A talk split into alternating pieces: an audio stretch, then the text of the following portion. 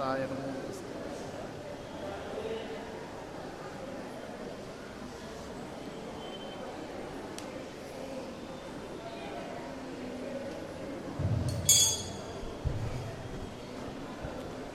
ನಮಃ.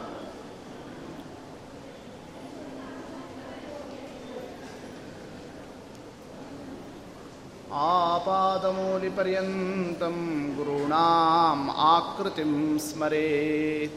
ತೇನ ವಿಘ್ನಾಃ ಪ್ರಣಶ್ಯಂತಿ ಸಿದ್ಧ್ಯಂತಿ ಚ ಮನೋರಥಾಃ.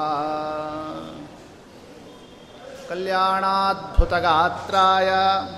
ಕಾಮಿತಾರ್ಥಪ್ರದಾಯಿನೇ ಶ್ರೀಮದ್ವೆಂಕಟನಾಥಾಯ ಶ್ರೀನಿವಾಸಾಯ ತೇ ನಮಃ. ಬ್ರಹ್ಮರುದ್ರಾದಿವಂದ್ಯಂ ತ್ವಾಂ ಭಜೆ ವೆಂಕಟನಾಯಕಂ. ನಿವಾರಯಾಶ್ವನಿಷ್ಟಾನಿ ಸಾಧಯೇಷ್ಟಾನಿ ಮಾಧವ. ಆನಂದತೀರ್ಥವರದೆ ದಾನವಾರಣ್ಯಪಾವಕೆ ಜ್ಞಾನದಾಯಿನಿ ಸರ್ವೇಶೇ ಶ್ರೀನಿವಾಸೇಸ್ತು ಮೇ ಮನಃ. ಪುರಾಣೇ ಅಖಿಲಕಲ್ಯಾಣೇ ಸಭವಿಷ್ಯೇ ಸಹೋತ್ತರೇ ಶ್ರೀನಿವಾಸಸ್ಯ ಕಲ್ಯಾಣ ಕಾಂಡದೀಪ ಪ್ರಕಾಶ್ಯತೆ.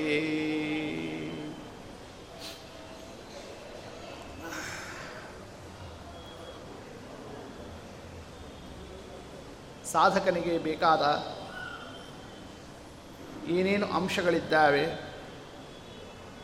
ಅದನ್ನು ಪ್ರತಿಪಾದನೆ ಮಾಡತಕ್ಕಂತಹ ದೃಷ್ಟಿಯಲ್ಲಿ ವೃಷಭಾಚಲ, ಅಂಜನಾಚಲ, ಶೇಷಾಚಲ, ವೆಂಕಟಾಚಲ ಈ ನಾಲ್ಕು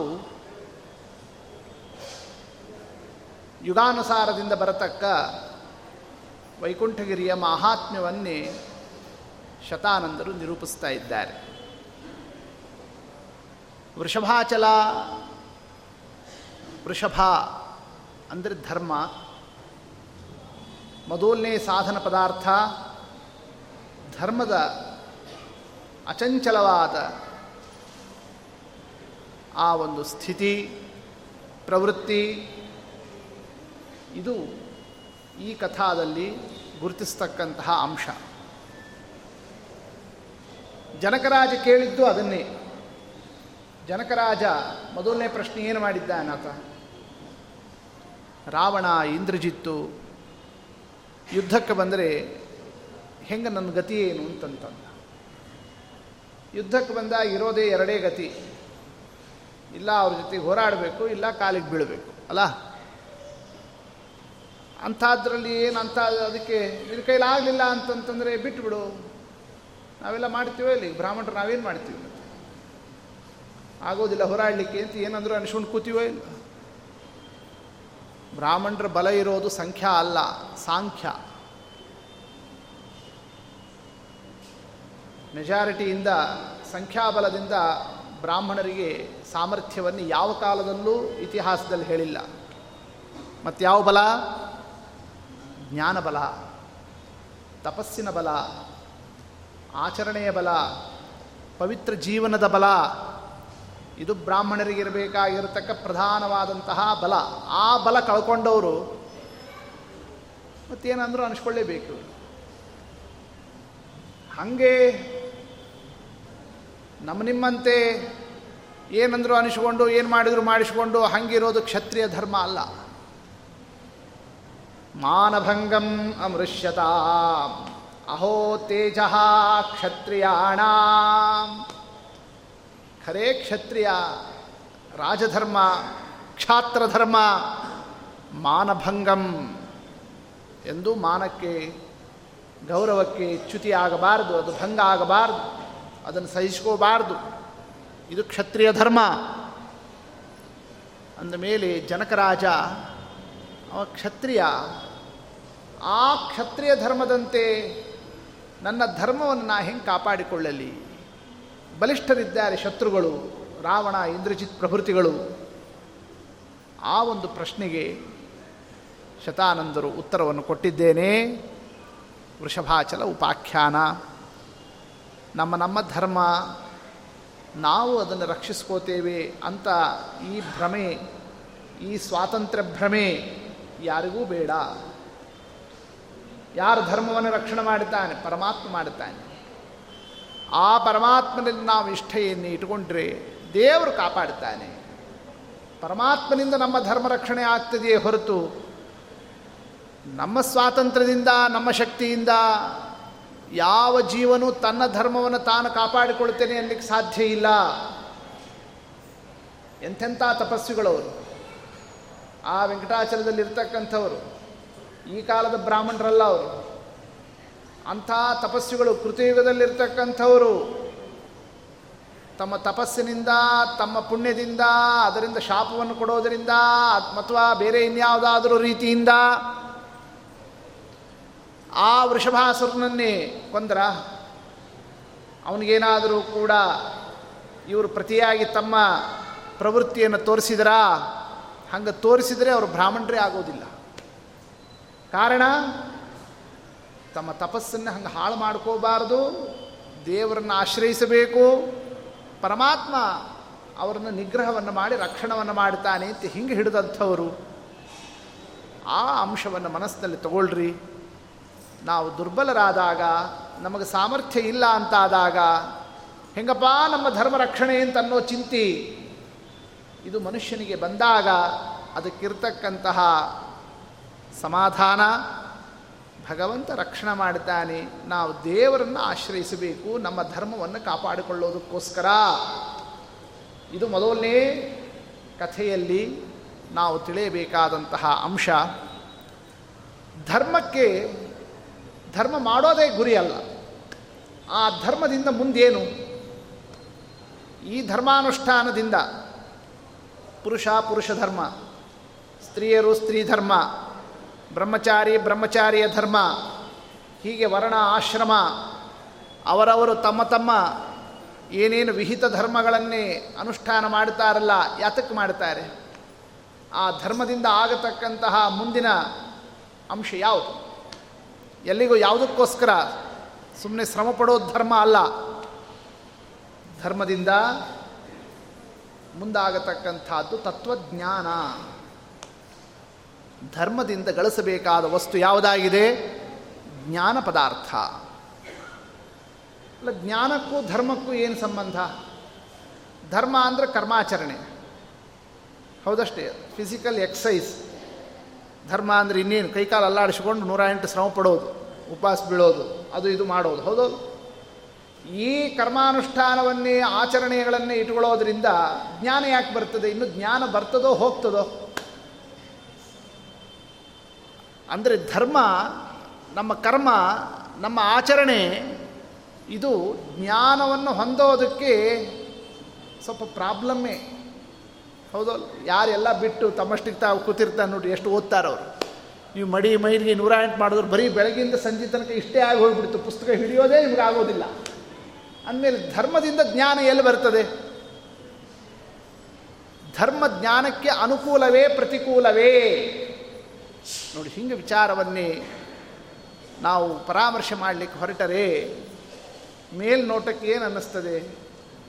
ಜ್ಞಾನ ಬರೋದು ಅಭ್ಯಾಸದಿಂದ, ಅಧ್ಯಯನದಿಂದ, ಗ್ರಂಥಗಳ ಪರಾಮರ್ಶೆಯಿಂದ, ಅಥವಾ ಯಾರಾದರೂ ಒಳ್ಳೆಯ ಪಾಠವನ್ನು ಹೇಳ್ತಾ ಇರ್ತಾರಲ್ಲ ಅವರ ಹತ್ರ ಹೋಗಿ ಅದನ್ನು ಕೇಳೋದರಿಂದ. ಲೋಕದಲ್ಲಿ ಹಾಗೆ ತಾನೇ ಇರೋದು. ಅದರಂತೆಯೇ ತತ್ವಜ್ಞಾನವನ್ನು ನಾವು ಪಡೆಯೋದು ಯಾವುದರಿಂದ? ಈ ಎಲ್ಲ ಪ್ರಯತ್ನಗಳಿಂದ ಅಂತ ಯಾರಾದರೂ ಕೂಡ ಮನಸ್ಸಿನಲ್ಲಿ ಲೋಕದಲ್ಲಿರ್ತಕ್ಕಂತಹ ಇಂಗ್ಲೀಷು, ಮ್ಯಾಥ್ಸು, ಸೈನ್ಸು, ಅವು ಇವು ಸಬ್ಜೆಕ್ಟ್ಗಳಂತೆ ವೇದಶಾಸ್ತ್ರಗಳಿಂದ ಬರತಕ್ಕ ಪರಮಾತ್ಮನ ಜ್ಞಾನನೂ ಕೂಡ ತತ್ಸಜಾತೀಯ ಅಂತ ತಿಳಿದು ಇದನ್ನು ಹಾಗೆ ನಾವು ಗಳಿಸಿಬಿಟ್ರೆ ಆಯಿತು. ಈ ಧರ್ಮಗರ್ಮ ಎಲ್ಲ ಸುಮ್ಮನೆ ಮಡಿ ಮೈಲಿಗೆ ಇದೆಲ್ಲ ಯಾಕೆ ಶ್ರಮ ಬೇಕು ಅಂತ ಯಾರಾದರೂ ಮನಸ್ಸಿನಲ್ಲಿ ಇಟ್ಕೊಂಡಿದ್ದರೆ ಅದಕ್ಕೆ ಉತ್ತರವನ್ನು ಕೊಡ್ತಾ ಇದ್ದಾರೆ ಮುಂದಿನ ಕಥಾದಿಂದ. ತ್ರೇತಾಯಾಂ ಅಂಜನಾಚಲಂ ಕೃತೇ ವೃಷಾದ್ರಿಂ ವಕ್ಷ್ಯಂತಿ. ತ್ರೇತಾಯಾಂ ಅಂಜನಾಚಲಂ ಕಥಾ ವರ್ಷಂ ಪ್ರತಿ ಎಲ್ಲರೂ ಕೇಳೇ ಇರ್ತಾರೆ. ಎಲ್ಲರಿಗೂ ಗೊತ್ತಿದ್ದಿದ್ದೆ ಅಂಜನಾಚಲ ಉಪಾಖ್ಯಾನದ ವೃತ್ತಾಂತ. ಯಾರು ಅಂಜನಾ? ಅಂಜನಾ ಕಂಜಲೋಚನಾ ಪುರಾ ಕೇಸರಿಣ ಪತ್ನಿ ಅಂಜನಾ ಕಂಜಲೋಚನಾ.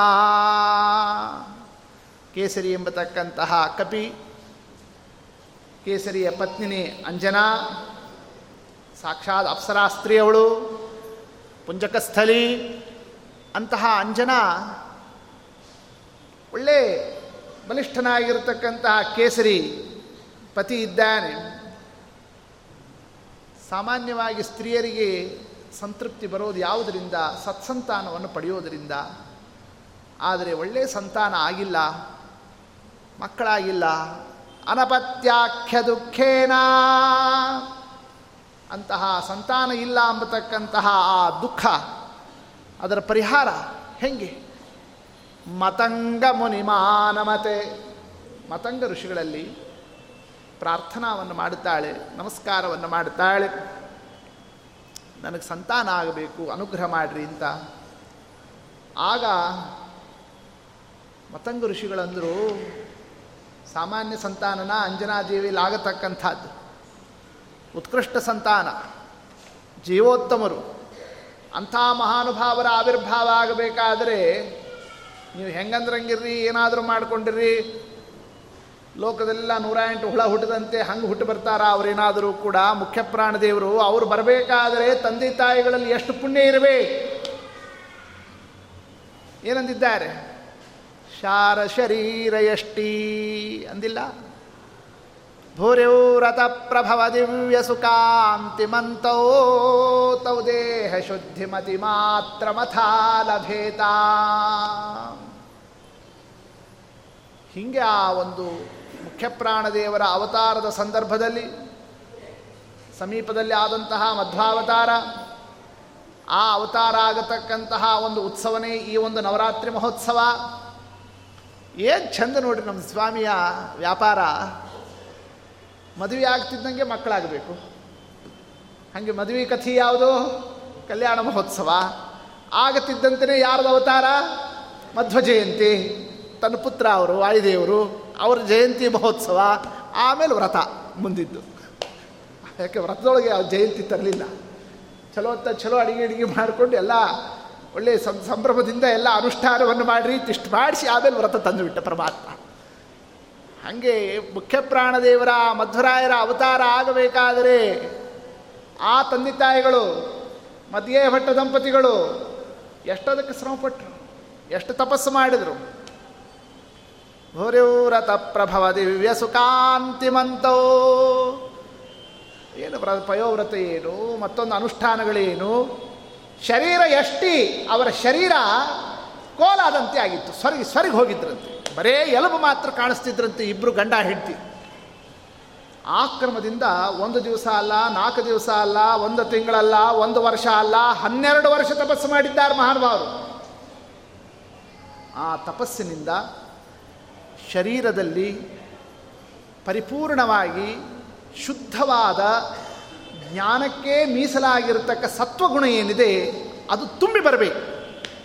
ರಜೋಗುಣ, ತಮೋಗುಣ ಆ ಶರೀರದಲ್ಲಿ ಸೇರಿರತಕ್ಕಂಥದ್ದೆಲ್ಲ ಫಿಲ್ಟ್ರಾಗಿ ಹೋಗಬೇಕು. ಅದಕ್ಕೆ ವ್ರತನಿಯಮದ ಅನುಷ್ಠಾನ. ಅಂಥ ಮುಖ್ಯ ಪ್ರಾಣದೇವರ ಅವತಾರ ಅಂಜನಾದೇವಿಯಲ್ಲಿ ಆಗಬೇಕಾದರೆ ಮತಂಗ ಋಷಿಗಳು ಅಂದರು, ತೇನ ಪುಣ್ಯೇನ ತೇ ಪುತ್ರ ಭವಿಷ್ಯತಿ ಗುಣಾಧಿಕ. ವಿಶಿಷ್ಟ ಸೇವಾ ನಿನ್ನಿಂದಲೂ ಆಗಬೇಕು ಅಂಜನಾ, ಆ ಪುಣ್ಯದಿಂದ ಗುಣಾಧಿಕ, ಅವನ ಸಮಾನ ಗುಣವಂತ ಇಲ್ಲ, ಅಂಥ ಒಂದು ಅದ್ಭುತನಾಗಿರ್ತಕ್ಕ ಪುತ್ರ. ಭವಿಷ್ಯತಿ ಗುಣಾಧಿಕ, ಅಂತಹ ಪುತ್ರ ನಿನಗೆ ಮುಂದೆ ಆಗ್ತದೆ, ಏನು ಸೇವಾ ಮಾಡಬೇಕು ಅಂತ.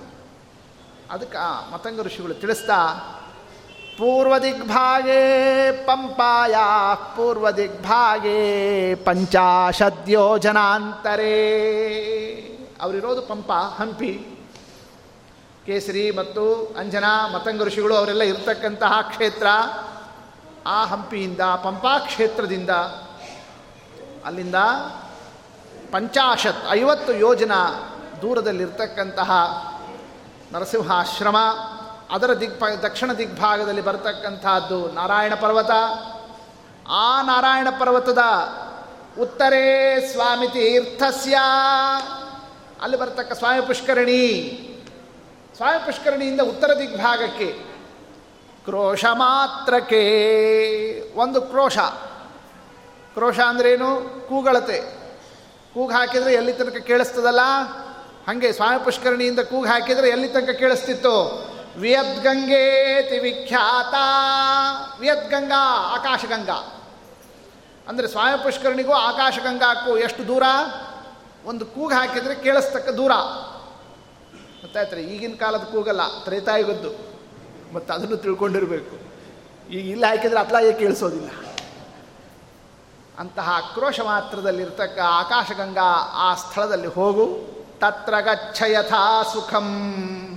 ಅಲ್ಲಿ ಏನು ಮಾಡಬೇಕು ನಾನು? ದ್ವಾದಶಾಬ್ದ ವ್ರತಂ ಚರ. ಅಲ್ಲಿ ದ್ವಾದಶಾಬ್ದವನ್ನೇ ವ್ರತವನ್ನೇ ಅನುಷ್ಠಾನವನ್ನು ಮಾಡು.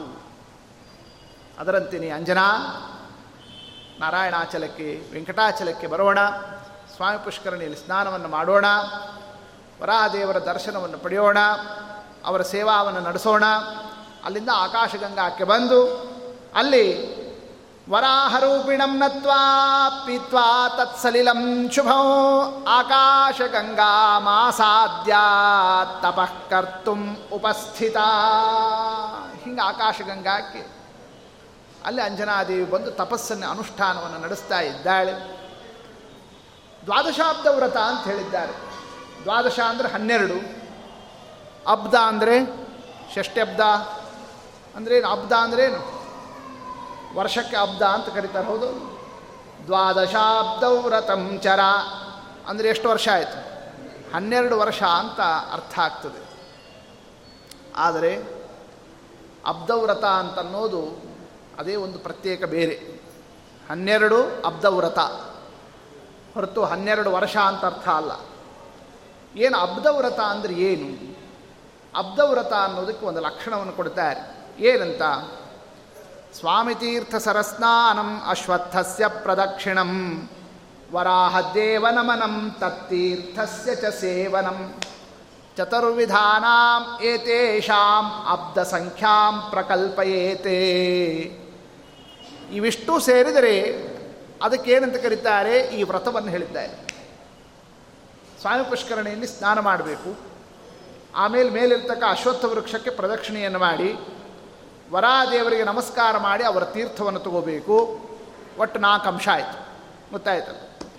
ಸ್ವಾಮಿ ಪುಷ್ಕರಣಿಯಲ್ಲಿ ಸ್ನಾನ, ಪ್ರದಕ್ಷಿಣ, ನಮಸ್ಕಾರ, ತೀರ್ಥವನ್ನೇ ಪ್ರಾಶನ ಮಾಡೋದು. ಇದನ್ನೇ ತ್ರಿಕಾಲಕೃತಮೇಕಸ್ಮಿನ್ ದಿನೇ ಸ್ನಾನಾದಿಕಂ ಚಯತೆ. ಇದನ್ನೇ ಮೂರಾವರ್ತಿ ಮಾಡಬೇಕು. ಪ್ರಾತಃ ಕಾಲ, ಮಧ್ಯಾಹ್ನ, ಸಾಯಂಕಾಲ.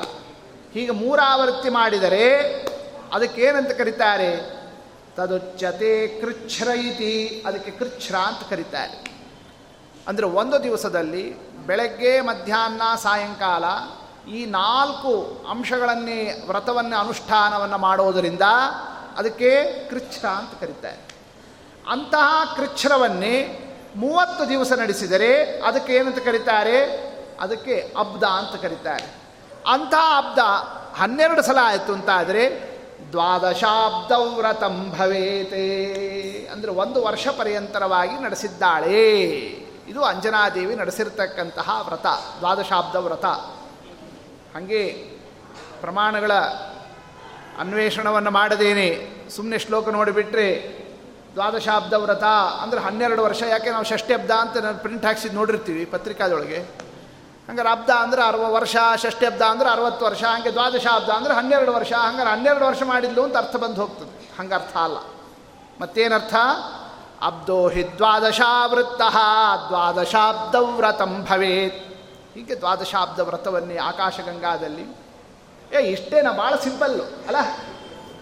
ಏನು ಏನು ಮಾಡಿದ್ದು? ಸ್ನಾನ ಮಾಡೋದು, ಆಮೇಲೆ ಪ್ರದಕ್ಷಿಣೆ ಹಾಕೋದು, ವರಾದೇವ್ರ ನಮಸ್ಕಾರ ಹಾಕೋದು, ತೀರ್ಥ ತಗೊಳ್ಳೋದು, ಬೆಳಗ್ಗೆ, ಮಧ್ಯಾಹ್ನ, ಸಾಯಂಕಾಲ ಮೂರೊತ್ತು ಮಾಡಿಬಿಟ್ರೆ ಆಗಿ ಹೋಗ್ಬಿಡ್ತು. ಏ ಭಾಳ ಸರಳ ಇದಪ್ಪ ಇದು. ಇಷ್ಟಕ್ಕೆ ದೊಡ್ಡ ಇದನ್ನೇ ಪುರಾಣದಲ್ಲಿ ಹೇಳ್ತಾರೆ. ಇದನ್ನೇ ನಾವು ಇದಕ್ಕಿಂತ ಎಷ್ಟೋ ಶ್ರಮಪಟ್ಟು ಮಾಡ್ತೀವಿ ಅಂತ ಹಿಂಗೆ ಯಾರಾದರೂ ಮನಸ್ಸಲ್ಲಿ ವಿಚಾರ ತೆಗೆದುಕೊಂಡರೆ ಅದಕ್ಕಂದ್ರು ಉಪವಾಸರತ ಬಾಲ ಬಾಹ್ಯ ಭೋಗ ವಿವರ್ಜಿತ ಮುನೀನ್ ಆಮಂತ್ರ್ಯ ಭರ್ತಾರಂ ಭಕ್ಷಾರ್ಥಂ ಭಕ್ಷ್ಯವರ್ಜಿತ. ಈ ಮೂರೂ ಅನುಷ್ಠಾನವನ್ನು ಉಪವಾಸದಲ್ಲಿ ಮಾಡಬೇಕು ಬಂತು ನೋಡ್ರಿ, ಅದೇ ಒಂದು ಸಾಕು. ಹೆಂಗೆ ಮಾಡಬೇಕಿದನ್ನೇ ಉಪವಾಸ ಪರ ಬಾಲ, ಉಪವಾಸದಲ್ಲಿ ಬೆಳಗ್ಗೆ ಮಧ್ಯಾಹ್ನ ಸಾಯಂಕಾಲ ಮೂರ ಆವೃತ್ತಿ ಮಾಡಬೇಕು, ಹಾಗೆ ಪ್ರತಿ ದಿವಸ ಮಾಡಬೇಕು, ಹಾಗೆ ಒಂದು ವರ್ಷದ ತನಕ ನಡೆಸಬೇಕು. ಅದನ್ನು ಅನುಷ್ಠಾನವನ್ನು ಮಾಡಿರ್ತಕ್ಕಂಥವಳು ಅಂಜನಾದೇವಿ ಉಪವಾಸ ಪರ ಬಾಲ. ಬರೇ ಉಪವಾಸ ಮಾಡಿದ್ದಾಳೆ ಅಂತಷ್ಟೇ ಅಲ್ಲ, ಆಕಾಶಗಂಗಾಂ ಆಸಾದ್ಯ ತಪಕರ್ತುಂ ಉಪಸ್ಥಿತ. ಆಕಾಶಗಂಗಾದಲ್ಲಿ ವಾಸ, ಅಲ್ಲಿಂದ ನಡ್ಕೊಂಡು ಸ್ವಾಮಿ ಪುಷ್ಕರಣಿಗೆ ಬರಬೇಕು. ಬೆಳಗಿನ ಕಾಲ ಇಷ್ಟೆಲ್ಲ ನಾಲ್ಕು ಅನುಷ್ಠಾನವನ್ನು ನಡೆಸಬೇಕು, ಮತ್ತೆ ವಾಪಸ್ ಆಕಾಶಗಂಗಾಕ್ಕೆ ಹೋಗ್ಬೇಕು, ಮತ್ತು ಅಲ್ಲಿ ತಪಸ್ಸನ್ನು ಮಾಡಬೇಕು, ಮತ್ತು ಮಧ್ಯಾಹ್ನಕ್ಕೆ ಮತ್ತೆ ಬರಬೇಕು, ಮತ್ತು ಇಲ್ಲೆಲ್ಲ ಮುಗಿಸಿ ಮತ್ತೆ ಆಕಾಶಗಂಗಾಕ್ಕೆ ಹೋಗ್ಬೇಕು, ಮತ್ತಲ್ಲಿ ತಪಸ್ಸು ಮಾಡಬೇಕು, ಮತ್ತು ಸಾಯಂಕಾಲ ಮತ್ತೆ ಇಲ್ಲಿ ಬರಬೇಕು, ಇಷ್ಟು ಅನುಷ್ಠಾನ ಮಾಡಬೇಕು. ಒಂದೇ ಕಡೆ ಇಲ್ಲೇ ಮುಗಿಸ್ಕೊಂಡು ಹೋಗಿಬಿಡ್ತೀನಿ, ಹೆಂಗೂ ಮೂರು ಆದಮೇಲೆ ಹೋದ್ರಾಯ್ತು ಅಂತ ಹಂಗಲ್ಲ. ಮತ್ತೆ ಆಕಾಶಗಂಗಾ ಆಸಾಧ್ಯ. ಏನು ತಪಸ್ಸು? ಸ್ತ್ರೀಯರಿಗೆ ಅವರಿಗೆ ಪ್ರತ್ಯೇಕವಾಗಿರ್ತಕ್ಕಂತಹ ಧರ್ಮ ವ್ರತ ಅನುಷ್ಠಾನ ಇವ್ಯಾವುದೋ ಅವರಿಗೆ ಶಾಸ್ತ್ರ ನಿರ್ದೇಶನೆ ಮಾಡೋದಿಲ್ಲ, ಎಲ್ಲ ಯಜಮಾನ ಮಾಡ್ತಾನೆ, ಅವ್ರು ಸೇವಾ ಮಾಡು ಅಂತ ಹೇಳ್ತದೆ ಶಾಸ್ತ್ರ.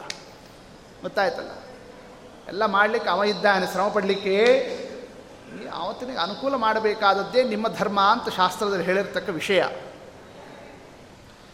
ಅದಕ್ಕೆ ಏನಂದಿದ್ದಾರೆ, ಯಾರು ವ್ರತ ಅವರಿಗೆ ಪತಿವ್ರತ, ಪತಿನೇ ವ್ರತ.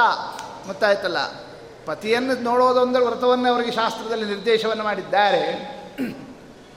ಪತಿರೇವ ಸ್ತ್ರೀಯೋ ಧರ್ಮ, ಪತಿರೇವ ಸ್ತ್ರೀಯೋ ಧನಂ, ಪತಿರೇವ ಸ್ತ್ರೀಯೋ ಬಂಧು, ಪತಿರೇವ ಮಹತ್ತಪಃ, ನಾಸ್ತಿ ಸ್ತ್ರೀಣಾಂ ಪೃಥಕ್ ಧರ್ಮ, ನವ್ರತಂ ನಾಪ್ಯುಪೋಷಣಂ. ಪ್ರಮಾಣ ಇದೆ, ಸ್ತ್ರೀಯರಿಗೆ ಪತಿನೇ ಧರ್ಮ, ಪತಿನೇ ಸಂಪತ್ತು, ಪತಿಯೇ ಬಂಧು, ಪತಿಯೇ ತಪಸ್ಸು. ಪೃಥಕ್ ಪತಿಯನ್ನು ಬಿಟ್ಟು ಪ್ರತ್ಯೇಕವಾಗಿ ಅವರಿಗೆ ಧರ್ಮ ಅಂಬತಕ್ಕಂಥದ್ದಕ್ಕೆ ಸನ್ನಿವೇಶ ಇಲ್ಲ. ಮತ್ತೆ ಹೆಂಗೆ ಮಾಡಿಲ್ಲ ಅಂಜನಾದೇವಿ? ಈ ರೀತಿಯಿಂದ ವ್ರತವನ್ನು ಅನುಷ್ಠಾನವನ್ನು ಮಾಡ್ತಾ ಇದ್ದಾಳಲ್ಲ, ಇದು ಧರ್ಮದ ಚೌಕಟ್ಟಿಗೆ ಸೇರ್ತದೋ ಏನೋ. ಈ ಕಾಲದಲ್ಲಿ ಅಂತಂದರೆ ಈ ಕಾಲದಲ್ಲಿ ಅವರೇ ಧರ್ಮ ಮಾಡೋರು, ಇವ್ರ ಮನೇಲೆಲ್ಲ ನೋಡ್ಕೊಂಡಿರೋರಾಗಿರ್ತಾರೆ. ಎಲ್ಲ ಕಡೆ ಎಲ್ಲ ಎಲ್ಲ ಪಿಕ್ನಿಕ್ಕು, ಎಲ್ಲ ಕಡೆ ಎಲ್ಲ ತೀರ್ಥ ಕ್ಷೇತ್ರ ಎಲ್ಲ ಹೋಗೋರು ಯಾರು? ಸ್ತ್ರೀಯರೇ. ಇವ್ರ ಮನೆ ನೋಡ್ಕೊಂಡಿರೋರು ಇವರು. ಇದು ಕಲಿಗಾಲ. ಮತ್ತು ಹಂಗೇನು ಆ ಕಾಲದಲ್ಲಿ? ಹೆಂಗೆ ಅವಳು ತೀರ್ಥಯಾತ್ರಾ ಕಲ್ಲು ಹೋಗಿಬಿಟ್ಲು ಗಂಡನ ಮನೇಲಿ ಕೂಡಿಸಿ ಅಂತ ಹಿಂಗೆ ಯಾರಾದರೂ ವಿಚಾರ ಮಾಡಿದರೆ? ಅದಕ್ಕಂದ್ರು ಮುನೀನ್ ಆಮಂತ್ರ್ಯ ಭರ್ತಾರಂ ಭಕ್ಷಾರ್ಥಂ ಭಕ್ಷವರ್ಜಿತ. ಸ್ತ್ರೀಯರು ವ್ರತ ನಿಯಮಗಳನ್ನೇ ಮಾಡಬಾರದು ಅಂತಂತ ಶಾಸ್ತ್ರದಲ್ಲಿ ಹೇಳಿದ್ದು ತನ್ನ ಪತಿಸೇವಾದಿಗಳಿಗೆ ಲೋಪ ಮಾಡಿಕೊಂಡು ಮಾಡಬಾರದು ಅಂತ ತಾತ್ಪರ್ಯವೇ ಹೊರತು ಅವು ಯಾವುದಕ್ಕೂ ಕೂಡ ಚ್ಯುತಿಯಾಗದೇ ಇದ್ದಂತೆ ಪತಿಗೆ ಯಾವ್ಯಾವ ಸೇವಾ ವಿಶೇಷವನ್ನೇ ಅನುಕೂಲವನ್ನು ಮಾಡಬೇಕಾದಂತಹ ಕರ್ತವ್ಯಗಳಿದ್ದಾವೆ ಅವೆಲ್ಲವನ್ನು ನಿರ್ವಾಹವನ್ನು ಮಾಡುತ್ತಾ ಎಲ್ಲ ವ್ರತವನ್ನು ಪತಿಯ ಅನುಜ್ಞೆಯಂತೆ ಮಾಡತಕ್ಕಂಥದ್ದಕ್ಕೆ ಶಾಸ್ತ್ರ ಸಮ್ಮತ ಕೊಟ್ಟಿದೆ. ಅದಕ್ಕೆ ಭಕ್ಷ್ಯಾರ್ಥೋ ಭರ್ತಾರೋ, ಗಂಡನನ್ನೇ ಆಮಂತ್ರ್ಯ ಅಪ್ಪಣೆಯನ್ನು ತಗೊಂಡು ಆ ತರುವಾಯ ಈ ವ್ರತವನ್ನು ಯಾರು ಮಾಡ್ತಾ ಇದ್ದಾಳೆ? ಅಂಜನಾದೇವಿ ಅನುಷ್ಠಾನವನ್ನು ಮಾಡಿದ್ದಾಳೆ. ಆದ್ದರಿಂದ ಸ್ತ್ರೀಯರಿಗೆ ಪ್ರತ್ಯೇಕ ಧರ್ಮ ಇಲ್ಲ ಅಂದರೆ ಪತಿಯ ಅಪ್ಪಣೆಯನ್ನು ಪಡೆಯದೇನೆ, ಅವರಿಗೆ ಅನುಕೂಲಕರವಾಗಿರತಕ್ಕ ಕರ್ತವ್ಯವನ್ನು ತಾನು ಮಾಡದೇನೆ, ಅದು ಇದು ಧರ್ಮ ಮಾಡ್ತೀನಿ ಎಂಬತಕ್ಕಂಥದ್ದಕ್ಕೆ ಶಾಸ್ತ್ರದಲ್ಲಿ ಒಪ್ಪಿಗೆ ಕೊಟ್ಟಿಲ್ಲವೇ ಹೊರತು ಮಾಡಲೇಬಾರದು ಅಂತ ಅರ್ಥ ಅಲ್ಲ. ಹೀಗ ಆ ಸಂದರ್ಭದಲ್ಲಿ ಯಜಮಾನರನ್ನು ಕರ್ಕೊಂಡು ಹೋಗಿರೋಣ, ಅವರ ಸೇವಾವನ್ನು ನಡೆಸೋಣ. ಮತ್ತೇನು ತಪಸ್ಸು ಅಂದರೆ ಏನು? ಸ್ತ್ರೀಯರು ಮಾಡೋ ತಪಸ್ಸೇನು? ಅವರೇನು ಮಂತ್ರನ, ತಂತ್ರನ, ಅಗ್ನಿನ, ಹೋಮನ, ಹವನನ, ಪಾರಾಯಣನ, ಜಪನ ಏನು ಮಾಡ್ತಾರೆ ಅವರು? ಮುನೀನ್ ಆಮಂತ್ರ್ಯ ಭರ್ತಾರಂ ಭಕ್ಷಾರ್ಥಂ ಭಕ್ಷವರ್ಜಿತ. ಹಸುಗೊಂಡಿರ್ತಕ್ಕಂಥವರ ಹೊಟ್ಟೆ ತುಂಬಿಸೋದಿದೆಯಲ್ಲ ಅದೇ ತಪಸ್ಸು, ಸ್ತ್ರೀಯರು ಮಾಡತಕ್ಕಂತಹ ತಪಸ್ಸು.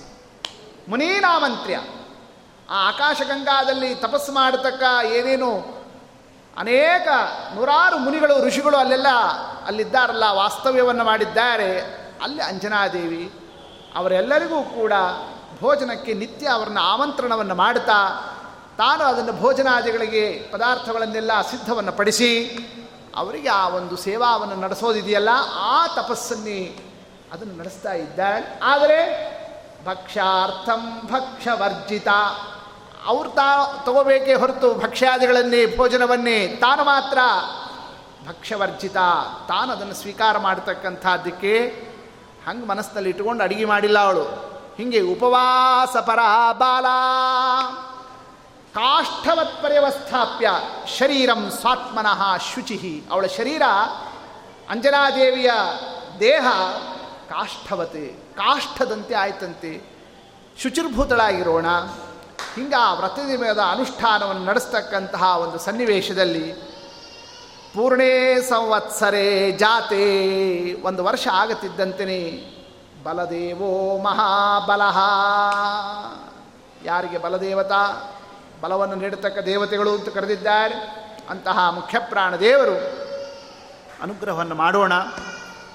ಪ್ರತಿ ದಿವಸವೂ ಕೂಡ ಫಲಮಾದಾಯ, ಇವಳದೆಲ್ಲ ವ್ರತ ಮುಗೀತಿದ್ದಂತೆಯೇ ಸಾಯಂಕಾಲದಲ್ಲಿ ಒಂದು ಹಣ್ಣು ಬೀಳ್ತಿತ್ತು, ನೇರಳೆ ಹಣ್ಣು. ಹಣ್ಣು ಎಲ್ಲಿಂದ ಬಿತ್ತು? ಮ್ಯಾಲಿನ ಗಿಡ ಇಲ್ಲ, ಯಾರು ಕೊಟ್ಟವರು? ಅದನ್ನೇ ಮುಖ್ಯಪ್ರಾಣದೇವರು. ಆ ಫಲವನ್ನು ನೋಡ್ತಿದ್ದು, ಮುನಿಗಳನ್ನು ಋಷಿಗಳನ್ನು ಕೇಳಿದ್ದು, ತಗೋ ಅದನ್ನೇ ಅಂತಂತವ್ರು ಅಂತಿದ್ದರು. ಹಾಗೆ ಪ್ರತಿನಿತ್ಯ ವಾಯುದೇವರ ಅನುಗ್ರಹದಿಂದ ಬರತಕ್ಕ ಆ ಒಂದು ಹಣ್ಣನ್ನು ಸ್ವೀಕಾರವನ್ನು ಮಾಡೋಳು. ಪ್ರತ್ಯಹೋ ದಾಪಯನ್ ಮರುತೆ, ಹಿಂಗೆ ಒಂದು ವರ್ಷದ ತನಕನೂ ಕೂಡ ಆ ಸೇವಾದಿಂದ ಫಲವನ್ನು ಪಡೆದಿರ್ತಕ್ಕಂತಹ ಅಂಜನಾದೇವಿ ಒಂದು ವರ್ಷ ಆಗುತ್ತಿದ್ದಂತೆಯೇ ಒಂದು ದಿವಸ ಅಥ ಕಿಂಚಿದ್ದಿನೇ ವಾಯು, ಅವತ್ತಿನ ದಿವಸ ವಾಯುದೇವರು ನಿತ್ಯ ಫಲವನ್ನು ನೀಡುವಂತೆ ಫಲೇ ವೀರ್ಯಂ ಪ್ರಪೂರಯತೆ, ಆ ಫಲದಲ್ಲಿ ತಮ್ಮ ಸನ್ನಿಧಾನವನ್ನೇ ಇಟ್ಟು ಹತ್ತು ಕೊಟ್ಟಿರೋಣ, ಅವಳ ಕರಪುಟದಲ್ಲಿ ಆ ಫಲ ಬೀಳೋಣ. ಆ ಫಲ ಎಲ್ಲ ಯಾವ ದಿವಸ ಫಲ ಹೆಂಗೋ ಹಾಗೆ ಅಂತ ಅದನ್ನು ತೊಗೊಂಡು ಅವಳದನ್ನು ಭಕ್ಷಣವನ್ನೇ ಸ್ವೀಕಾರವನ್ನು ಮಾಡಿದ್ದು. ಆ ಫಲ ಸ್ವೀಕಾರ ಮಾಡ್ತಿದ್ದಂತೆಯೇ ತಥೋ ಗರ್ಭಂ ಸಮುತ್ಪನ್ನಂ, ಅಂಜನಾ ಗರ್ಭವನ್ನೇ ಧಾರಣವನ್ನು ಮಾಡಿರೋಣ. ಅಂಜನಾಯಾಶ್ಚ ಭೂಮಿಪ, ಹಿಂಗೆ ಅಂಜನಾ ಗರ್ಭವತಿಯಾಗಿರ್ತಕ್ಕಂತಹ ಕ್ರಮ. ಗರ್ಭವನ್ನು ಧಾರಣವನ್ನು ಮಾಡಿದ ಮೇಲೂ ಕೂಡ ಆರು ತಿಂಗಳು ಹದಿಮೂರು ದಿವಸದ ತನಕ ಆ ಸೇವಾವನ್ನು ಹಾಗೆ ನಡೆಸಿದ್ದಾಳಂತೆ, ವ್ರತವನ್ನು ಬಿಟ್ಟಿಲ್ಲ ಅವಳು.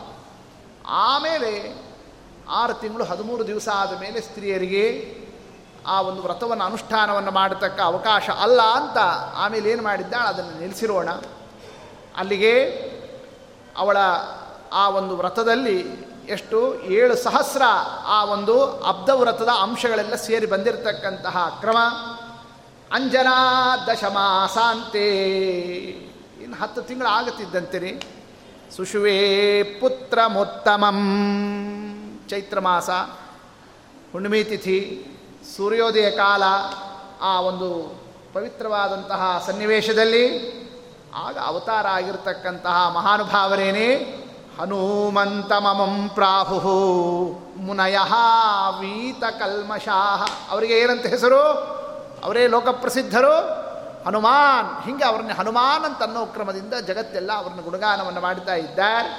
ಇದಿಷ್ಟು ಕಥಾವನ್ನೇ ಶತಾನಂದರು ನಿರೂಪಣವನ್ನು ಮಾಡ್ತಾ ತಸ್ಮಾತ್ ಅಂಜನ ಶೈಲೋಯಂ, ಯಾಕಿದಕ್ಕೆ ಅಂಜನಾಚಲ ಅಂತ ಹೆಸರು?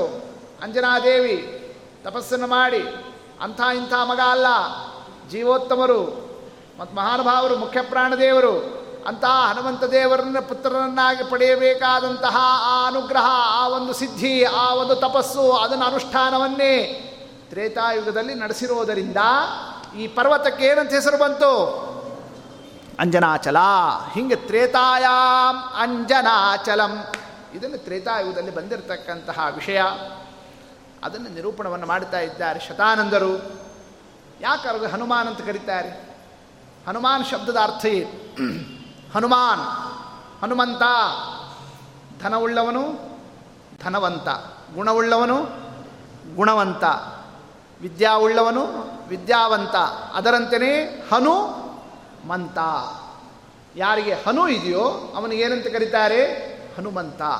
ಏನು ಹನು ಅಂದರೆ ಏನು? ಹನು ಹನು ಶಬ್ದೋ ಜ್ಞಾನವಾಚಿ ಹನುಮಾನ್ ಮತಿಶಬ್ದಿತಃ. ಅದಕ್ಕೆ ಶ್ರೀಮದಾಚಾರ್ಯರು ಅರ್ಥವನ್ನು ಕೊಟ್ಟರು. ಲೋಕದಂತೆ ಅರ್ಥ ಅಲ್ಲ ಹನು. ಹನು ಅಂತಂತಂದರೆ ಕಪೋಲ, ಗೊತ್ತಾಯ್ತಲ್ಲ, ಕೆನ್ನೆ ದೊಡ್ಡ ದೊಡ್ಡದು, ಕೋತಿಗಳಿಗೆಲ್ಲ ಇಂತಿಂಥ ದೊಡ್ಡ ದೊಡ್ಡದು ಏನಿರ್ತದೆ ಆ ಒಂದು ಮೂತಿಗಳಿರ್ತದಲ್ಲ ಅದನ್ನು ಹನು ಅಂತ ತಿಳ್ಕೊಂಡು ಹಂಗೆ ಹನುಮಾನ್ ಅಂತ ಅರ್ಥ ಮಾಡಿಕೊಂಡ್ರೆ ನೀವು ಕೋತಿಗಳಾಗ್ತೀರಿ. ಹಂಗೆ ಅರ್ಥ ಅಲ್ಲ. ಹನುಮಾನ್ ಶಬ್ದದ ಅರ್ಥ ಬೇರೆ. ಏನು ಹನು ಅಂತಂದರೆ ಜ್ಞಾನ. ಹನು ಅಂದರೆ ಜ್ಞಾನ. ಯಾರಿಗೆ ಜ್ಞಾನ ಇದೆಯೋ ಆ ಜ್ಞಾನ ಇರೋದರಿಂದ ಅವ್ರಿಗೆ ಏನಂತ ಕರಿತಾ ಇದ್ದಾರೆ? ಹನುಮಾನ್. ಅಂದರೆ ಜ್ಞಾನವನ್ನು ಹೊಂದಿದವ. ಹನುಮಂತ ಅಂದರೆ ಜ್ಞಾನ ಉಳ್ಳವ. ಇದು ಹನುಮಾನ್ ಶಬ್ದದ ಅರ್ಥ. ಜ್ಞಾನ ಇರೋದರಿಂದ ಹನುಮಂತ. ಹಾಗಾದ್ರೆ ಎಲ್ಲರಿಗೂ ಜ್ಞಾನ ಇದ್ದೇ ಇದೆ. ಜ್ಞಾನ ಇಲ್ಲದೆ ಇದ್ದವ್ರು ಯಾರು? ಜಡ ಅಲ್ಲ. ಜಡ ಪದಾರ್ಥ ಕಲ್ಲು ಮಣ್ಣು, ಅದು ಜ್ಞಾನ ಇಲ್ಲ. ಇನ್ನು ಉಳಿದಿರ್ತಕ್ಕಂಥ ಪಶುಗಳಿಗೆ ಜ್ಞಾನ ಇದೆ, ಪಕ್ಷಿಗಳಿಗೆ ಜ್ಞಾನ ಇದೆ, ಕ್ರಿಮಿಗಳಿಗೆ ಜ್ಞಾನ. ಜೀವ ಅಂದಮೇಲೆ ಜ್ಞಾನ ಇರಲೇಬೇಕಲ್ರಿ. ಒಂದಲ್ಲ ಒಂದು ಜ್ಞಾನ ಇದ್ದೇ ಇರ್ತದೆ. ಅಂದಮೇಲೆ ಜ್ಞಾನ ಇರೋದರಿಂದ ಹನುಮಂತ ಅಂತ ಕರೆಯೋದಾದರೆ ಹಂಗಾರೆ ಎಲ್ಲರೂ ಹನುಮಂತರೇ, ಇವರೊಬ್ಬರೇ ಯಾಕೆ ಹನುಮಾನ್? ನೋಡಿ ಹಿಂಗೆ ಪ್ರಶ್ನೆ ಮಾಡಿದರೆ ಅದಕ್ಕೆ ಜ್ಞಾನ ಅಂತಂತಂದರೆ ಯಾವುದನ್ನು ತಿಳಿದರೆ ಜ್ಞಾನನೋ ಅದೇ ಜ್ಞಾನ. ಎಲ್ಲವನ್ನೂ ಜ್ಞಾನ ಅಂತ ಶಾಸ್ತ್ರದಲ್ಲಿ ತಗೊಂಡಿಲ್ಲ. ಗೊತ್ತಾಯ್ತಾರೆ, ಕೆಲವೊಂದು ಕೆಲವೊಂದು ಶಬ್ದಕ್ಕೆ ಹಂಗೆ ಅರ್ಥ ಇರ್ತದೆ. ಈ ದೊಡ್ಡ ಇವರು ಜ್ಞಾನಿಗಳು ಅಂತಂತೆ. ಜ್ಞಾನಿಗಳು ಅಂದರೆ ಏನು? ಜ್ಞಾನ ಉಳ್ಳವರು ಅಂತ ಅರ್ಥ. ಹಂಗಾರೆ ಎಲ್ಲರೂ ಜ್ಞಾನಿಗಳೇನೆ. ಹಂಗಾರೆ ಜ್ಞಾನಿ ಅನ್ನೋ ಶಬ್ದಕ್ಕೆ ಅರ್ಥ ಏನು? ಯಾವ ಜ್ಞಾನ ಎಲ್ಲರಿಗೂ ಸಿಗೋದಿಲ್ಲ. ಅಂತಹ ಒಂದು ದುರ್ಲಭವಾದಂತಹ ಜ್ಞಾನವನ್ನು ಹೊಂದಿರತಕ್ಕ ವ್ಯಕ್ತಿಗಳಾದ್ದರಿಂದ ಅವರನ್ನ ಲೋಕದಲ್ಲಿ ಏನಂತ ಕರೀತಾರೆ? ಜ್ಞಾನಿ. ಜ್ಞಾನಿ ತ್ವಾತ್ಮೈವ ಮೇ ಮತಂ. ಕೃಷ್ಣ ಅಂದ, ಅರ್ಜುನ ಯಾರು ಜ್ಞಾನಿನೋ ಅವನು ನಾನೇ, ಅಷ್ಟು ನಾನು ಆತನ ಮೇಲೆ ನನ್ನ ಪ್ರೀತಿ ಅಂತ ಹಿಂಗೆ ಅಷ್ಟು ಸ್ವಾಮಿ ಅಂದಿದ್ದಾನೆ. ಅಂದರೆ ಜ್ಞಾನ ಅಂದರೆ ಯಾವುದು? ಕಲ್ಲು ಮಣ್ಣಿನ ಜ್ಞಾನನೇ ಅಥವಾ ಅದು ಇದು ಪದಾರ್ಥಗಳ ಜ್ಞಾನನೇ? ಎಲ್ಲ ಜೀವರಿಗಿರ್ತಕ್ಕಂಥ ಜ್ಞಾನನೇ? ನಾನು ನನ್ನದು ಎಂಬತಕ್ಕ ಅಭಿಮಾನ ಜ್ಞಾನನೇ? ಆ ಜ್ಞಾನ ಅಲ್ಲ. ಯಾವ ಜ್ಞಾನ? ಭಗವತ್ ತತ್ವಜ್ಞಾನ. ಆ ಭಗವತ್ ತತ್ವಜ್ಞಾನವನ್ನೇ ಸದಾ ಯಾರು ಹೊಂದಿದ್ದಾರೋ ಆದ್ದರಿಂದ ಅವರಿಗೇನಂತ ಹೆಸರು? ಅವರಿಗೆ ಹನುಮಾನ್. ಇದು ಹನುಮಾನ್ ಶಬ್ದದ ಅರ್ಥ. ಅದನ್ನು ತಿಳಿಸ್ತಾ ಇದ್ದಾರೆ ಈ ಉಪಾಖ್ಯಾನದಿಂದ. ಅಂದರೆ ಅಂಜನಾಚಲ ಉಪಾಖ್ಯಾನ, ಅಲ್ಲಿ ಅಂಜನಾ ತಪಸ್ಸು ಮಾಡಿದ್ದು, ಅದರಿಂದ ಅವತಾರ ಆಗಿದ್ದು, ಏನೋ ಒಂದು ಕೂಸು ಬಂತು ಅನ್ನೋ ಕಥೆಯಲ್ಲ. ಬಂದಂಥವ್ರು ಯಾರು? ಭಗವಂತನ ತತ್ವಜ್ಞಾನವನ್ನೇ ಹೊಂದಿರತಕ್ಕಂಥವ್ರು ಬಂದರು. ಅಂದರೆ ಧರ್ಮ ವೃಷಭಾಚಲ ಉಪಾಖ್ಯಾನ, ಅಂಜನಾಚಲ ಉಪಾಖ್ಯಾನದ ತತ್ವನೇ ಯಾವುದು? ಜ್ಞಾನ. ಆ ಜ್ಞಾನ ನಮ್ಮ ನಮ್ಮ ಪ್ರಯತ್ನದಿಂದ ಬರೋದಿಲ್ಲ. ಇದು ಲೋಕದ ವಿದ್ಯೆಯಂತೆ ಅಲ್ಲ. ನೀವು ಲೋಕದಲ್ಲಿರ್ತಕ್ಕ ಇಂಗ್ಲೀಷೋ ಮ್ಯಾಥ್ಸೋ ಸೈನ್ಸೋ ಅವನ್ನೇ ಇವನ್ನೇ ತಿಳ್ಕೋಬೇಕು, ಜ್ಞಾನ ಪಡಿಬೇಕು ಅಂತಾದರೆ ಅಷ್ಟು ಇಷ್ಟು ಓದ್ಬಿಡ್ತೀವಿ, ಶ್ರಮ ಪಡ್ತೀವಿ, ಅರ್ಥ ಮಾಡ್ಕೊಂಡ್ಬಿಡ್ತೀವಿ. ಅದರಂತೇನೆ ಪರಮಾತ್ಮನ ವಿಷಯದಲ್ಲಿ ಜ್ಞಾನವನ್ನೇ ಅಭ್ಯಾಸ ಮಾಡೋದರಿಂದ, ಅಧ್ಯಯನ ಮಾಡೋದರಿಂದ, ಓದೋದರಿಂದ, ನಮ್ಮ ನಮ್ಮ ಪರಿಶ್ರಮದಿಂದ ನಾವು ಅದನ್ನು ಅರ್ಥ ಮಾಡ್ಕೊಂಡ್ಬಿಡ್ತೀವಿ ಅಂತ ಯಾರಾದರೂ ತಿಳಿದಿದ್ದರೆ ಏನಂತ ಹೇಳಿದೆ ಶಾಸ್ತ್ರ? ಉಪನಿಷತ್ತು ಏನಂತ ಹೇಳ್ತಾ ಇದೆ? ನಾಯಮಾತ್ಮ ಪ್ರವಚನೇನ ಲಭ್ಯ ನ ಮೇಧಯ ನ ಬಹುನಾಶ್ರುತೇನ. ಈ ಪರಮಾತ್ಮ ಪ್ರವಚನಕ್ಕೆ ಸಿಗತಕ್ಕ ವಸ್ತು ಆಗಿಲ್ಲ. ಮೇಧಯ ನಿಮ್ಮ ನಿಮ್ಮ ಬುದ್ಧಿ ಸಾಮರ್ಥ್ಯದಿಂದ ಆತನನ್ನೇ ಅಳೆದು ಬಿಡ್ತೀವಿ, ಹಿಡಿತೀವಿ ಅಂತಂದರೆ ಸಿಗೋದಿಲ್ಲ. ಶ್ರುತೇನ ಅದು ಇದು ಕಥೆ ಕೇಳ್ಕೊಂಡು ಬಂದುಬಿಡ್ತೀವಿ, ಓದ್ಬಿಡ್ತೀವಿ, ಅಭ್ಯಾಸ ಮಾಡ್ತೀವಿ, ಮತ್ತೊಂದು ಏನಾದರೂ ಕೂಡ ನಡೆಸ್ತೀವಿ. ಒಟ್ಟಿನಲ್ಲಿ ನಾವು ನಾವು ನಮ್ಮ ಪ್ರಯತ್ನದಿಂದ ಯಾವುದಾದ್ರೂ ಕ್ರಮದಿಂದ ಪರಮಾತ್ಮನನ್ನು ನಾವು ಪತ್ತೆ ಹೆಚ್ಚಿಬಿಡ್ತೀವಿ ಅಂತ ತಿಳಿದಿದ್ದರೆ ನ ಲಭ್ಯ, ಎಂದೂ ಕೂಡ ಲಭ್ಯ ಆಗತಕ್ಕ ವಸ್ತು ಆಗಿಲ್ಲ, ಹಂಗೆ ಸಿಗೋದಿಲ್ಲ. ಮತ್ತೆ ಹೆಂಗೆ ಹೆಂಗೆ ದೇವ್ರನ್ನ ನಾವು ಅರ್ಥ ಮಾಡ್ಕೋಬೇಕು? ಹೆಂಗೆ ದೇವ್ರ ಜ್ಞಾನ ಬರಬೇಕು? ಯಮೈವೈಷ ವೃಣತೆ ತೇನ ಲಭ್ಯ ತಸ್ಯೈಷ ಆತ್ಮ ವಿವೃಣತೆ ತನೋಂ ಸ್ವಾಂ. ಲೋಕದಲ್ಲಿರ್ತಕ್ಕ ವಸ್ತುಗಳಾಗಿದ್ದರೆ ಅದಕ್ಕೆ ನಾವು ಈ ರೀತಿ ವಿಚಾರ ಮಾಡ್ಬೋದು. ಈಗ ಒಂದು ಲೋಕದಲ್ಲಿರ್ತಕ್ಕ ಒಂದು ಪುಸ್ತಕ, ಒಂದು ಕಲ್ಲು, ಒಂದು ಗೋಡೆ, ಒಂದು ಕಂಬ, ಒಂದು ಫ್ಯಾನು, ಅವುಗಳನ್ನೆಲ್ಲ ನಾವು ತಿಳ್ಕೋಬೇಕು ಅಂತ ಆದರೆ ಅದಕ್ಕೆ ಫ್ಯಾನ್ ಅನುಗ್ರಹ ಮಾಡಬೇಕಾಗಿಲ್ಲ, ಕಂಬ ಅನುಗ್ರಹ ಮಾಡಬೇಕಾಗಿಲ್ಲ, ಗಾಡಿ ಅನುಗ್ರಹ ಮಾಡಬೇಕಾಗಿಲ್ಲ. ನಾವು ಕಣ್ಣು ಬಿಟ್ಟು ನೋಡಿದರೆ ಆ ವಸ್ತು ಕಾಣಿಸ್ತಾವೆ, ತಿಳ್ಕೋತೀವಿ, ಹೌದಾ ಅಲ್ಲ? ಅಂದರೆ ಲೋಕದ ವಸ್ತುಗಳು ಆ ಪದಾರ್ಥವನ್ನು ನಾವು ಜ್ಞಾನವನ್ನು ಪಡೆಯೋದಕ್ಕೆ ಆ ಪದಾರ್ಥದ ಅನುಗ್ರಹ ಬೇಕಾಗಿಲ್ಲ. ನಮ್ಮ ಇಂದ್ರಿಯಗಳು ಸರಿ ಇರಬೇಕು, ಅವುಗಳು ಅದಕ್ಕೆ ಸಂಪರ್ಕ ಆಗಬೇಕು, ಅದನ್ನು ನಾವು ತಿಳಿತೀವಿ. ಇದು ಲೋಕದ ವಸ್ತುಗಳಾಗಿದ್ದರೆ, ಪರಮಾತ್ಮ ಲೋಕದಲ್ಲಿರ್ತಕ್ಕ ಪಾಂಚಭೌತಿಕವಾದ, ಪ್ರಾಕೃತವಾದ, ಪ್ರಕೃತಿ ನಿರ್ಮಿತವಾದ ಪದಾರ್ಥ ದೇವರ ಅಲ್ಲ. ಲೋಕವಿಲಕ್ಷಣ ಅಂಥ ಲೋಕವಿಲಕ್ಷಣನಾದ ಪರಮಾತ್ಮನನ್ನೇ ನಮ್ಮ ಪ್ರತ್ಯಕ್ಷದಿಂದ ಆಗಲಿ, ಯುಕ್ತಿಯಿಂದ ಆಗಲಿ, ಅದು ಇದು ಶಬ್ದಗಳನ್ನು ಹಿಡ್ಕೊಂಡಾಗಲಿ, ಯಾವುದೋ ಕ್ರಮದಿಂದ ಆಗಲಿ ದೇವರನ್ನು ನಾವು ಅರ್ಥ ಮಾಡ್ಕೊಂಡ್ಬಿಡ್ತೀವಿ ಅಂತ ಯಾರಾದರೂ ತಿಳಿದಿದ್ದರೆ ಅವ ಲೋಕದಲ್ಲಿರೋ ವಸ್ತುವಿನ ಕೆಟಗರಿಗೆ ಸೇರಿಬಿಡ್ತಾನೆ ಪರಮಾತ್ಮ. ಲೋಕವಿಲಕ್ಷಣ ಹೆಂಗಾಗ್ತಾನಾತ? ಲೋಕವಿಲಕ್ಷಣನಾದ ಪರಮಾತ್ಮನನ್ನು ತಿಳಿಯೋದು ಲೋಕವಿಲಕ್ಷಣನೇ, ಲೋಕದಂತೆ ಅಲ್ಲ. ಹೆಂಗೆ ಲೋಕವಿಲಕ್ಷಣ? ಅವನ ಇಚ್ಛಾಕ್ಕೆ ಬಂದರೆ ಅವ ಅರ್ಥ ಆಗುತ್ತಾನೆ, ಅವನ ಇಚ್ಛಾಕ್ಕೆ ಬರಲಿಲ್ಲ ಅಂದರೆ ಅವ ಎಂದೂ ಯಾರಿಗೂ ಅರ್ಥ ಆಗೋದಿಲ್ಲ. ಅವನ ಇಚ್ಛಾ ಮಾಡಬೇಕು, ಈ ಜೀವನಿಗೆ ನಾ ಅರ್ಥ ಆಗಬೇಕು ಅಂತ ದೇವರ ಇಚ್ಛಾ ಮಾಡಿದರೆ ಮಾತ್ರ ಆ ಜೀವ ಆತನನ್ನು ಅರ್ಥ ಮಾಡಿಕೊಳ್ಳಿಕ್ಕೆ, ಜ್ಞಾನವನ್ನು ಪಡೆಯಲಿಕ್ಕೆ ಸಾಧ್ಯ. ಯಾವಾಗ ಇಚ್ಛಾ ಮಾಡ್ತಾನೆ, ಯಾವಾಗ ತನ್ನ ಆ ಒಂದು ಸಂತೋಷದ ದೃಷ್ಟಿಯನ್ನೇ ನಮ್ಮ ಮೇಲೆ ಪರಮಾತ್ಮ ಬೀರ್ತಾನೆ, ನಾನು ಇವನಿಗೆ ಅರ್ಥ ಆಗುವಂತೆ ಆಗಲಿ ಅನ್ನೋ ಆ ಒಂದು ತನ್ನ ಇಚ್ಛೆಯನ್ನೇ ಆ ಜೀವನ ಬಗ್ಗೆ ಪರಮಾತ್ಮ ಯಾವಾಗ ನಡೆಸ್ತಾನೆ ಅಂತಂದರೆ, ದೇವರು ಯಾವಾಗ ನಡೆಸ್ತಾನೆ ಅನ್ನೋದಿರಲಿ, ನೀವು ಲೋಕದಲ್ಲೇನೇ ಏನಾದರೂ ಕೂಡ ನೀವು ಸಂತೋಷದ ಒಂದು ವಿಷಯವನ್ನೇ, ಇಚ್ಛೆಯನ್ನೇ ಯಾರ ಮೇಲಾದರೂ ಪಡಬೇಕಾದರೆ ನೀವು ಯಾವಾಗ ಮಾಡ್ತೀರಿ? ಒಬ್ಬ ಅಪ್ಪ ತಂದೆಯಾದಂಥವ ಮಕ್ಕಳ ಬಗ್ಗೆ ಬೇಕಾಷ್ಟು ಪ್ರೀತಿಯೆಲ್ಲ ಇಟ್ಕೊಂಡಿರ್ತಾನಲ್ಲ, ಯಾವಾಗ ಇಚ್ಛಾ ಮಾಡ್ತಾನೆ, ನಾನು ಇವನು ಸರಿಯಾಗಿ ಇಂಥ ಒಂದು ವಸ್ತು ಎಲ್ಲ ಈತನಿಗೆ ಗೊತ್ತಾಗಲಿ, ಇದು ತಿಳಿಯಲಿ, ಇದು ಆಗಲಿ ಅಂತ ಅನ್ನೋದನ್ನೆಲ್ಲ ಆತನ ಬಗ್ಗೆ, ಮಕ್ಕಳ ಬಗ್ಗೆ ಆಗಲಿ, ಮತ್ತೊಬ್ಬರ ಬಗ್ಗೆ ಆಗಲಿ ಯಾವಾಗ ಇಚ್ಛಾ ಮಾಡ್ತಾನೆ? ನನ್ನ ಮಾತನ್ನು ಇವ ಕೇಳ್ತಾ ಇದ್ದಾನೆ, ನಾ ಹೇಳಿದ್ದನ್ನು ಸರಿಯಾಗಿ ಪಾಲಿಸ್ತಾ ಇದ್ದಾನೆ, ನನ್ನ ಮಾತನ್ನೇ ಒಂದು ತಪ್ಪದೇನೆ ಆಚರಿಸ್ತಾ ಇದ್ದಾನೆ, ಹಾಂ ನನ್ನ ಮಾತೆಲ್ಲ ಕೇಳ್ತಾನಲ್ಲ, ಹಾಗಾದರೆ ಈತನಿಗೆ ಹಿಂಗಾಗಲಿ ಹಂಗಾಗಲಿ ಅನ್ನೋದನ್ನು ಯಾರು ಬಯಸ್ತಾನೆ? ತಂದೆಯಾದಂಥವ ಹೇಗೆ ಬಯಸ್ತಾನೋ ಅದರಂತೆಯೇ ಜಗತ್ತಿಗೆ ಪಿತಾ, ಜಗತ್ತಿಗೆ ತಂದೆಯಾಗಿರತಕ್ಕ ಪರಮಾತ್ಮ, ಜೀವರಾಶಿಗಳಲ್ಲೂ ಕೂಡ ಆತನ ಮಕ್ಕಳಂತೆ ಪುತ್ರರಂತೆ ಇರ್ತಕ್ಕಂಥವ್ರು ನಾವೆಲ್ಲರೂ ನಮ್ಮ ಮೇಲೆ ಸ್ವಾಮಿ ಇಚ್ಛಾವನ್ನು ಮಾಡ್ತಾನೆ. ಇವತ್ತೇ ಮಾಡಿರಲಿಕ್ಕಿಲ್ಲ, ಮುಂದಾದರೂ ಮಾಡೇ ಮಾಡ್ತಾನೆ. ಯಾವತ್ತು ಮಾಡ್ತಾನೆ? ಯಾವತ್ತು ದೇವರು ಹೇಳದಂತೆ ನಾವು ನಡ್ಕೋತೀವೋ ಅವತ್ತು ಮಾಡ್ತಾನೆ. ನಮ್ಮ ಮಾತು ನಡೆಸ್ತಾ ಇದ್ದಾನಲ್ಲ ಈ ಜೀವ, ನಾ ಹೇಳ್ದಂತೆ ಎಲ್ಲವನ್ನು ನಡೆಸಲಿಕ್ಕೆ ಇಷ್ಟು ಕಟಿಬದ್ಧನಾಗಿ ನಿಲ್ತಾನಲ್ಲ, ಹಂಗಾರೆ ನಾ ಇನ್ನು ನಿಮಗೆ ಅರ್ಥ ಆಗಬೇಕು ಅಂತ ಹಿಂಗೆ ಸ್ವಾಮಿ ಇಚ್ಛಾವನ್ನು ಮಾಡ್ತಾನೆ. ಅಂದರೆ ದೇವರು ಏನು ಹೇಳ್ತಾನೋ ಆ ದೇವರು ಹೇಳದಂತೆ ನಡೆಸೋದೇನೇ ಧರ್ಮ. ಧರ್ಮಾನುಷ್ಠಾನ ಅಂತಂತಂದರೆ ಮತ್ತೇನೂ ಅಲ್ಲ. ಮಡಿ ಮೈಲ್ಗಿ ವ್ರತ ನಿಯಮ ಅನುಷ್ಠಾನ ಅದನ್ನೆಲ್ಲ ಮಾಡೋದು ಯಾವುದಕ್ಕೋಸ್ಕರ? ದೇವರು ಹೇಳಿದ್ದಾನೆ, ದೇವರ ಮಾತನ್ನು ಪಾಲಿಸ್ತೀವಿ ಅನ್ನೋ ದೃಷ್ಟಿಯಿಂದ ಅದನ್ನು ನಾವು ಅನುಷ್ಠಾನವನ್ನು ಮಾಡೋದಷ್ಟೇ. ಯಾವಾಗ ಧರ್ಮವನ್ನೇ ಪೂರ್ಣ ಮಟ್ಟದಲ್ಲಿ ತನ್ನ ಶಕ್ತಿಯನುಸಾರ ನಿರ್ವಂಚನೆಯಿಂದ ಜೀವ ಅನುಷ್ಠಾನವನ್ನು ಮಾಡುತ್ತಾನೋ ಆಗ ಪರಮಾತ್ಮ ಸಂತುಷ್ಟನಾಗುತ್ತಾನೆ. ನನ್ನ ಮಾತನ್ನೇ ಈತ ಪಾಲಿಸ್ತಾ ಇದ್ದಾನೆ ಅಂದ ಮೇಲೆ ನಾನು ಏನು ಅನ್ನೋದು ಇವನಿಗೆ ಅರ್ಥ ಆಗಲಿ ಅನ್ನೋ ಇಚ್ಛಾವನ್ನು ಆಮೇಲೆ ಮಾಡ್ತಾನೆ. ಆ ಇಚ್ಛಾ ಮಾಡಿದಾಗ ಯಾವುದು ಈತನಿಗೆ ಲಭ್ಯ ಆಗ್ತದೆ? ಶ್ರೀಮಂತಮೇನಂ ಹನುಮಂತ ಮಾಹೋ. ಆಗ ಜ್ಞಾನ ಬರ್ತದೆ. ಹಾಗೆ ಜ್ಞಾನ ಬರೋದಿಲ್ಲ ಅಂದಮೇಲೆ ವೃಷಭಾಚಲ ಉಪಾಖ್ಯಾನ ಧರ್ಮವನ್ನೇ ತಿಳಿಸ್ತಾ ಇದೆ. ಆ ಧರ್ಮದಿಂದ ಮುಂದೆ ಬರತಕ್ಕಂತಹ ಫಲ ಯಾವುದು? ಜ್ಞಾನ. ಯಾವ ಜ್ಞಾನ? ಭಗವತ್ ತತ್ವಜ್ಞಾನ. ಆ ಜ್ಞಾನ ಭಾಗ ಅದನ್ನು ಈ ಕಥಾದಿಂದ ಅರ್ಥ ಮಾಡಿಕೊಳ್ಳಲಿ ಅನ್ನೋದನ್ನು ನಿರೂಪಣವನ್ನು ಮಾಡ್ತಾ ಇದ್ದಾರೆ. ಹೌದು, ಧರ್ಮದಿಂದ ಜ್ಞಾನ ಅನ್ನೋದಕ್ಕೆ ಇಲ್ಲಿ ಅಂಜನಾದೇವಿನ ಯಾಕೆ ತಗೊಂಡ್ರು? ಬೇರೆ ಯಾರನ್ನಾರು ತಗೋಬೋದಾಗಿತ್ತಲ್ಲ, ಹೌದಷ್ಟೇ. ಸಾಮಾನ್ಯವಾಗಿ ಜ್ಞಾನ ಅಂತಂತಂದರೆ ಅದು ಯಾರದು ಜ್ಞಾನ? ಎಲ್ಲ ಪಾಠ ಪ್ರವಚನ ಸುಧಾ ಮಂಗಳ ವಾಕ್ಯಾರ್ಥ ಹರಾಟ ಹಾಹಾ ಹೂಹು ಮಾಡೋರದ್ದು, ಅವ್ರದ್ದೆಲ್ಲ ಜ್ಞಾನ ಅಂತ. ಹೆಣ್ಮಕ್ಳದ್ದು ಏನಿರ್ತದಪ್ಪ? ಬರೀ ಅವ್ರ ಅಡಿಗೆ ಮುಸಿರಿ ಅದು ಇದು ತೆಗೆಯೋದು ಬಳಿಯೋದು, ಇದೇ ಇಷ್ಟೇ ಇವ್ರದ್ದು ಕಥೆ.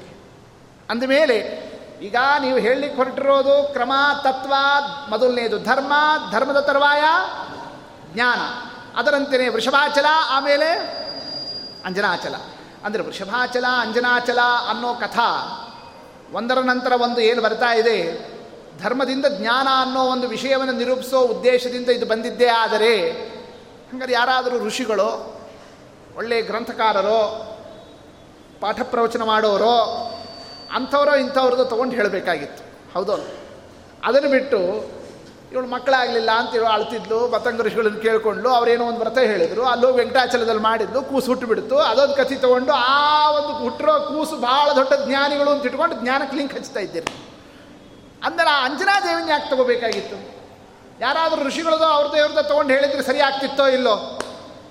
ಆಗ ಸರಿಯಾಗಿ ವಿಶ್ಲೇಷಣೆ ಅಂತ ಅನಿಸ್ತಿತ್ತಷ್ಟೇ ಅಂತ ಯಾರಾದರೂ ಹಿಂಗೆ ಮನಸ್ಸಲ್ಲಿ ವಿಚಾರ ಮಾಡಿದರೆ, ಅದಕ್ಕಂದರೂ ಯಾರಾದರೂ ಋಷಿಗಳೋ ಅಥವಾ ಮುನಿಗಳೋ ಅಥವಾ ಗ್ರಂಥಕಾರರೋ ಅಥವಾ ಶಾಸ್ತ್ರಜ್ಞರೋ, ಅವ್ರಿಗೆ ಸಂಬಂಧಪಟ್ಟಂತೆಯೂ ಕಥೆಗಳಿದ್ದಾವೆ ವೆಂಕಟಾಚಲ ಮಹಾತ್ಮ್ಯದಲ್ಲಿ, ಇಲ್ಲ ಅಂತೇನಲ್ಲ. ಬೇರೆ ಬೇರೆ ಹತ್ತಾರು ಪುರಾಣಗಳಲ್ಲಿ ವೆಂಕಟೇಶ ಮಹಾತ್ಮ್ಯದ ವಿಷಯಗಳು ಬರ್ತದೆ.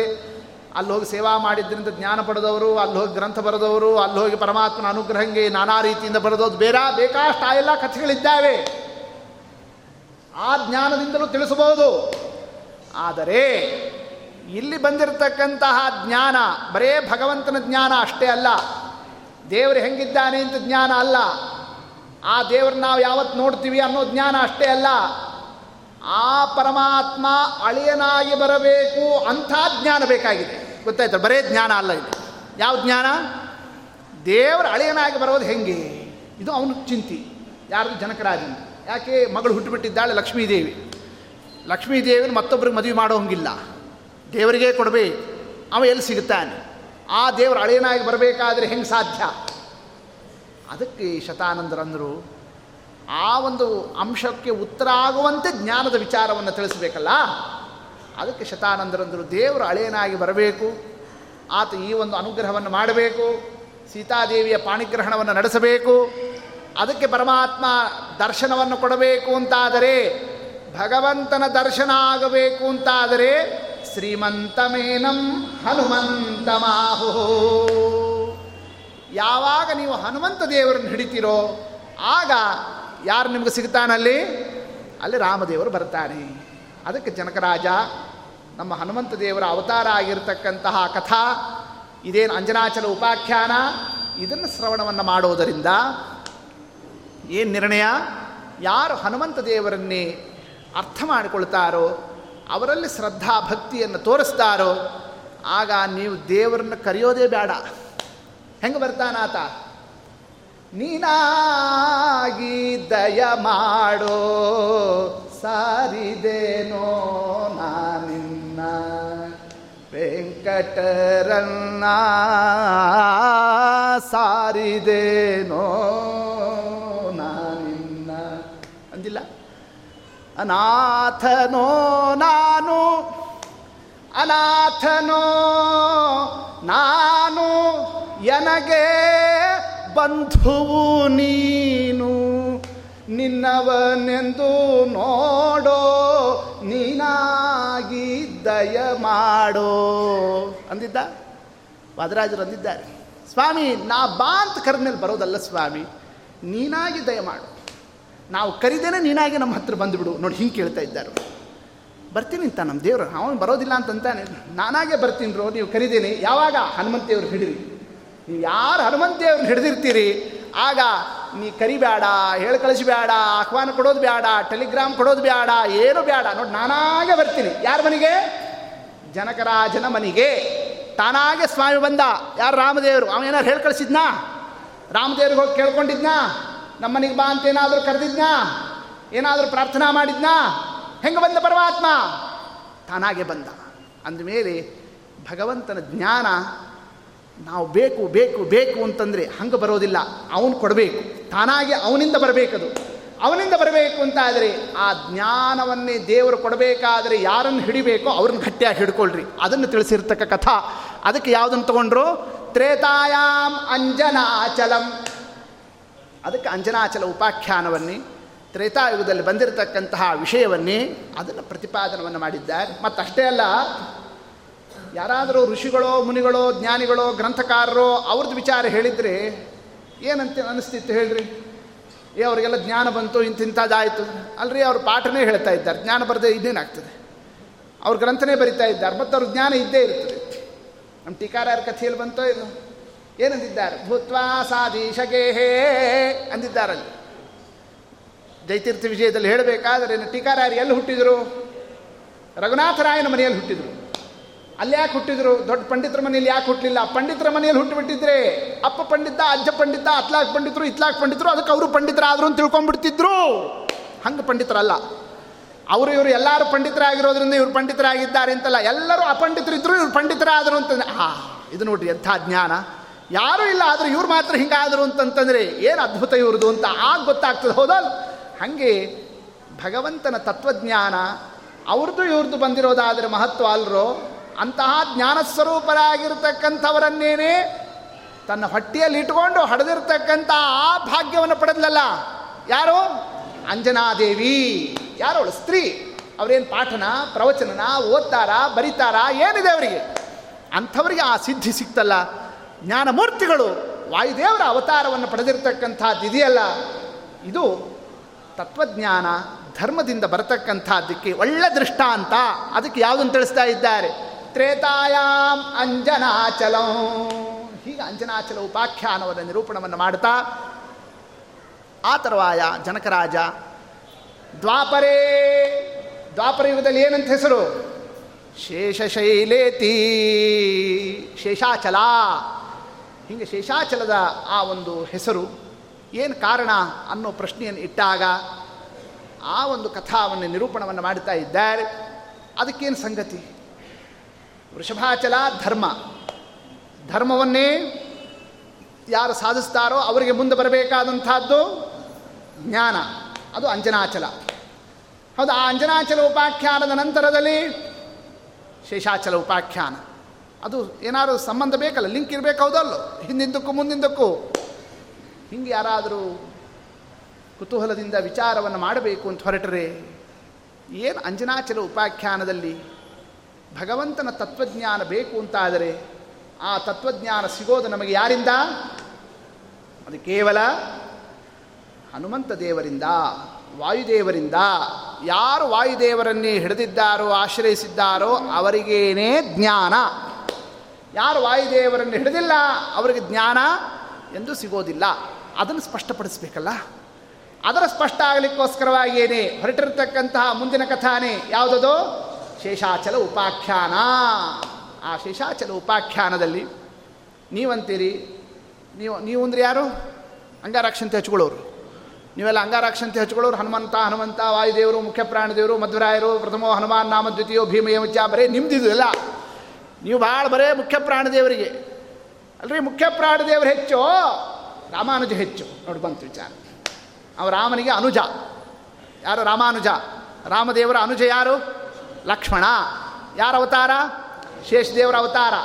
ಅಂದಮೇಲೆ ಶೇಷದೇವರು ರಾಮಾನುಜ, ಅವ ಮುಖ್ಯ ವೈಷ್ಣವ. ಆ ರಾಮಾನುಜನನ್ನು ಹಿಡಿದರೇನೇ ಜ್ಞಾನ.